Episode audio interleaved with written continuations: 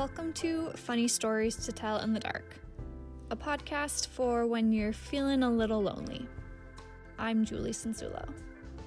So today's story is a sexy one, which is why I'm doing my late night radio DJ voice.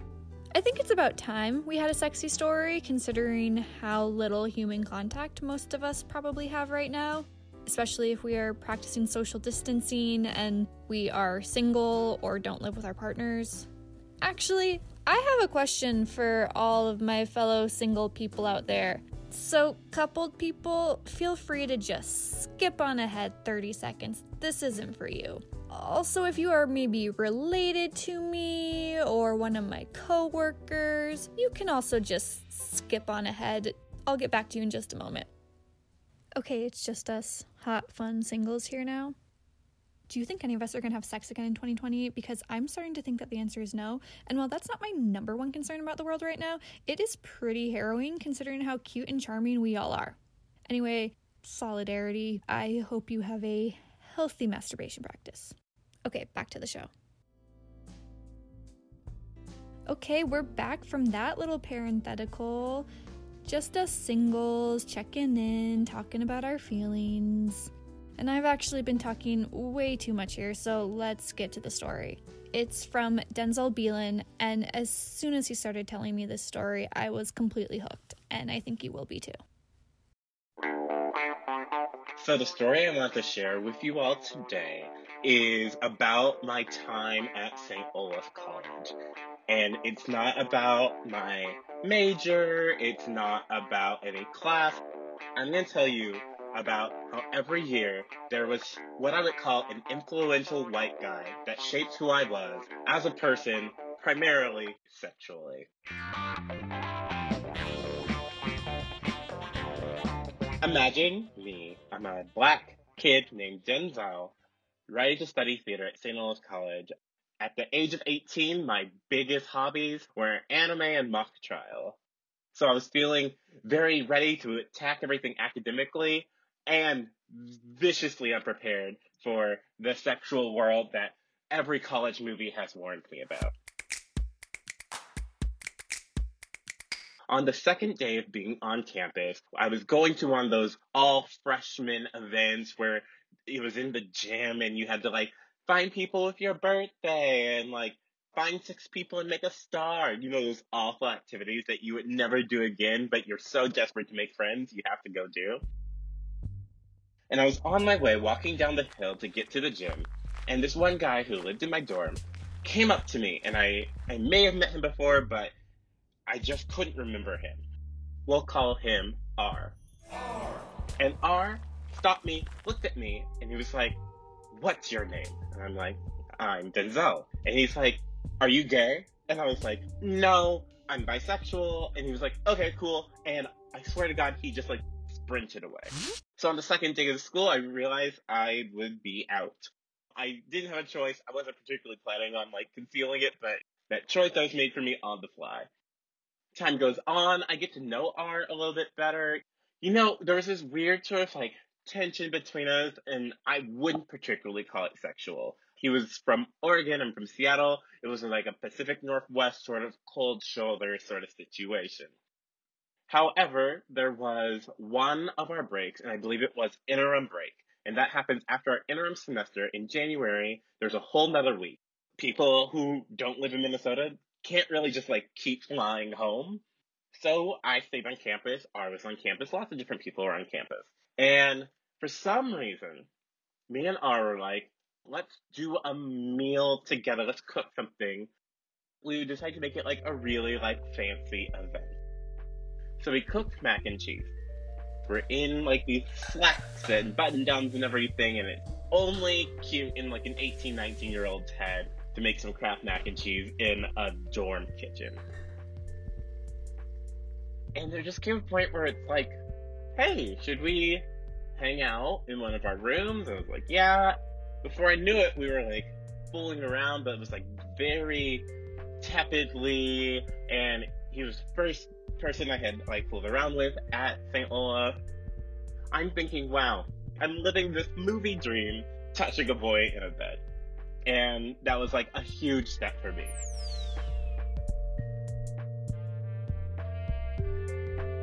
So after that mac and cheese night with R, we sort of just realized that there really wasn't chemistry between us. So fast forward to sophomore year. I was assistant directing a show, which is a lot of power for a 19 year old's brain. I'm just feeling life, feeling everything. And I'm hanging out with a group of friends. And there is this guy, we will call him C. Now, C, I had seen around at different things, but we mainly had like mutual friends. But we started talking, and we started got the vibe, you know, as queer men do, where it's like, oh, you're interesting, I'm interesting. He was a science major, and I found that thrilling because I don't quite understand science. And sure enough, we began the process of hooking up. It was pretty pretty steamy stuff. There's a lot of experimenting with different things. He had interest, I had interest, and it was pretty carnal for the first couple of times. But me, being the, uh, you know, rom-com romantic that I am, it was like, I want to know you. I want to at least be like good friends or, you know, ideally best friends. Ideally, you know, this is the person I get to have my college romance with. I would be like, let's hang out, let's do all these things. And it wasn't necessarily reciprocated. And this was the first time where I had really felt like I was being used for my body. So I'm talking with C, and things got pretty ugly because I was like, this is what I want, and he was being really dodgy about it. And it came to a point where it's like, do you want to be in this thing with me or not? And he was like, I don't know. And for me, I was like, well, that's the answer. I was grabbing all my clothes that I had left in his room from different encounters and everything, and I was just like, I don't want you to talk to me again. Don't do this to other people. This is mean, cruel behavior. And I sort of had my first big breakup moment. And it just really made me understand that I wanted to be more communicative about like what I wanted, and I wanted to get to know people a little bit more. So junior year comes around. I'm fully in like directing Denzel mode. I feel like I really have a grasp on my theater major. I'm feeling pretty good about the year. So, second semester, I meet someone. This person who we will call in, he wanted to know me. He wanted to talk with me. I feel taken care of. I feel like I can have interesting conversations. And I was falling for this guy. I woke up at like dumb fuck o'clock to go help him film something at the golden hour. That perfect time where the sun is right, everything filmed so gorgeously, but it's Minnesota and it's freaking cold. And I'm just like holding metal equipment and I'm like, but you know what? It's worth it. It's worth it. But it was coming towards the end of the school year. He's a senior and I'm a junior. And it's like, what's going to happen? And I wanted to have those conversations and be like, okay, let's start figuring this out. And then I learned that he wasn't particularly ready for a long term relationship. While he loved studying a lot of like queer things, he just didn't feel comfortable really leading that life outside of the bubble that is St. Olaf. But you know what? You learn, you grow, you figure it out. Senior year. It is no understatement to say that by senior year, I truly was one of those people that felt on top of the world. The the world! I am fully confident in my work as a theater artist. I entered the year, and within the first week, I had a show up that we had rehearsed during the summer, and I was auditioning for department shows and getting roles that I wanted, and I was on cloud nine. I could not be bothered, and I was going to do everything I wanted to do. During an interim break, I'm on campus. A bunch of people are on campus, but there isn't much to do. However, we do have a school across the river called Carleton College. I got hint that Carleton College was having a queer focused, if you will, party. And I was like, I'm gonna go. So I walked the two miles at night by myself in Minnesota as a six foot black man to come to this party. Where I promptly was like, well, I really don't know many people here. But you know, it's fine. I was there, I was vibing, I love the energy, and I'm watching everything happen. And there's this one guy who comes up to me, and I am like, oh, okay. I really like his sweater. And he goes, hi. And I go, hi. And he goes, I'm, and for the sake of this, let's call him E. So he's like, I'm E. And I'm like, I'm Denzel. And then we just started making out like animals. It is pure carnal energy. It felt really good. He's a white guy with actual lips. It is everything is firing off well. We just keep going at each other it became like a scene out of Euphoria, you know, without drugs. By the time we like pulled away for air, the party was over. It was as if we time skipped. The people who lived in the house were like picking up cups. He's like, I'd invite you to my room, but I live kind of far away. My dorm's a little far. To which I laughed at and I was like, I don't go here. I go to school two miles away. So if you're closer than that, I'd love to get to your room. And we make it to the room, and his roommate is there. Okay, I guess I'll I will have to walk back. But he's like, No, you can crash here. There's room in this twin extra long bed for the both of us. Again, the stupid things you take up in college, right?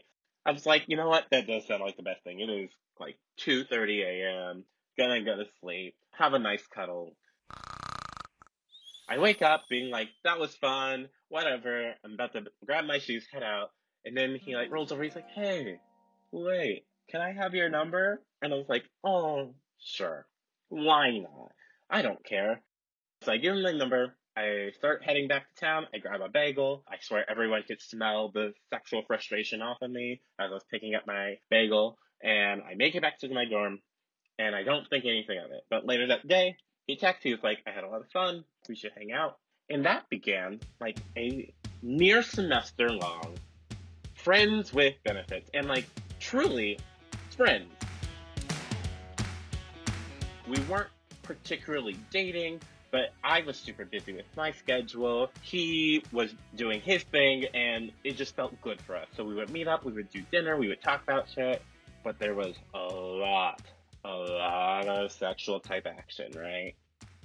In my dorm room, in his dorm room, in the bathroom near the express, but like, wow, if I could channel that energy into working out, I'd be fit.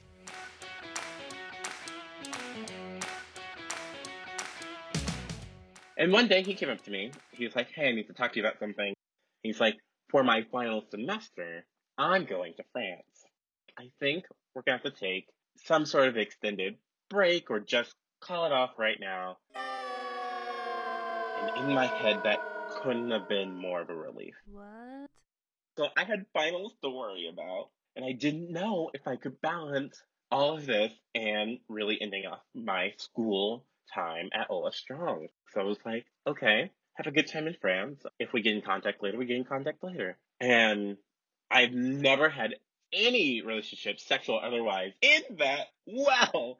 It was like the show season finale of my life was coming up and we had to see this character off because people will be wondering what will happen. Is this a stressor? So I really got to focus on me, end off my year strong, and have like a really good, healthy relationship that involves sexual things. You know, that's the way you almost wish everything would end. And I couldn't help but think about how when I started my time at St. Olaf, how wrapped I was with my own ideals about things. And I feel like every person I continued to date and have romantic or sexual relationships with, it kept getting better and better and better.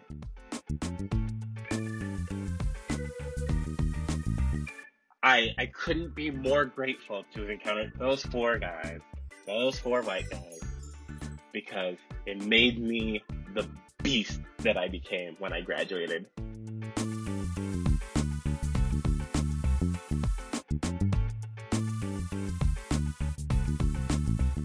Aw, what an inspiring tale about love and loss and love again and loss again and love and loss and love and loss and and, and love again in the end because self love is the most important love, right, Denzel?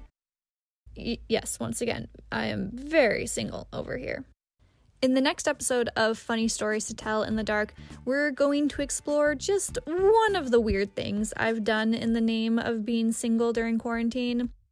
Ooh, a cliffhanger. Haven't done one of those before. Maybe that makes you want to subscribe to this show. That could be a fun thing for you. As always, you can send funny stories to at funny stories in the dark on Instagram. I'd love to hear them and possibly use them on the show. Thanks for listening.